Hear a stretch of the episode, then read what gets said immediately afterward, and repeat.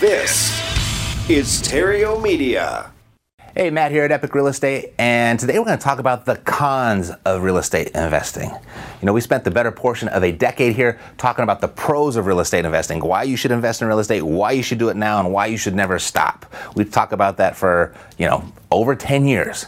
Today we're going to talk about the cons. So, welcome to this episode of Financial Freedom Friday.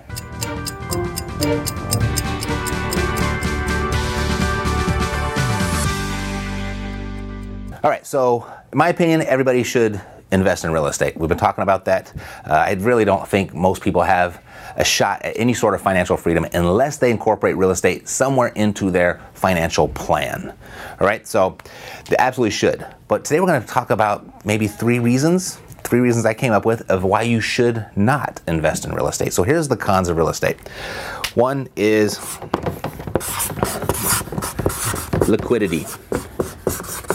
So if you've got money inside of a real estate investment and you need that money back out, it could be a minute uh, before you got it out. Your money is not liquid.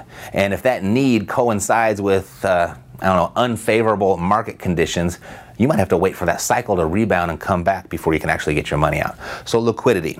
Number two, I would say passive income. But Matt, how could passive income be, be a con? Well, it's a con because it doesn't exist. A lot of people come in with the misconception of passive income. Like they're going to buy this property, they're going to rent it out, and they're just going to sit at home, wait for those checks to come and flow into their mailbox. And that doesn't work out for a lot of people. In fact, most people, when they have that expectation and they go running for the hills with the wrong lesson and saying, I'm never going to invest in real estate again. And it wasn't necessarily the real estate that failed, it was really they came in with a bad expectation of real estate. So I would look at uh, passive income.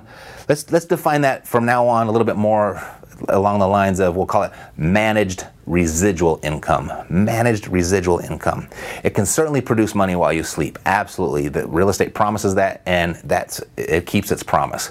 But it's not going to produce that without your involvement. So either you've got to manage the property or you have to manage someone to manage the property for you. All right? So passive income, big con, doesn't exist. And the third thing, this is actually pretty closely related to number two, I'm to say the people. The people involved. You know, if I look back at the money that I've lost in real estate, it's all directly related. And not even too many cases indirectly, but it's all directly related to, to the people that I that were responsible for making that property to perform. Whether it was the contractor, whether it was the property manager, or whether it was the tenant. If you can manage the people, real estate is really it's really difficult to lose. I mean all you really need to do is know how to uh, evaluate a property to determine its value determine what's a good what the market value is and then you know what your exit strategy is going to be and all that can be done with gosh pick any book online and get a spreadsheet out and that part is simple. But to get it to perform in the real world it's right here, the people. So you got to do as much due diligence on the people that you work with as you do the real estate itself.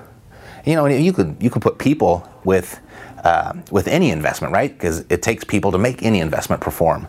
But the difference between here and what's significant about the about real estate investing is that these are people that you hire. These are people that you select.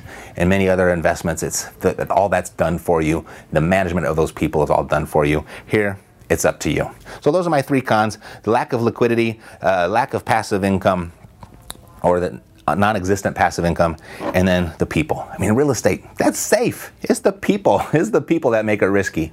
Alrighty. So those are my three cons of real estate investing. And I. Do you think I forgot something?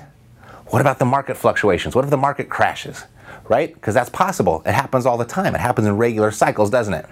Well, if your real estate investments are uh, determined, the success of those investments are determined by the fluctuations in the market.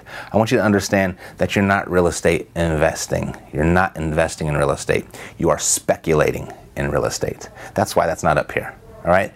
So buy, hold forever, and watch your wealth build and increase and grow as long as you buy in a good enough equity position, not even good enough, just a, a, a discounted equity position, and the property cash flows, you're going to be just fine.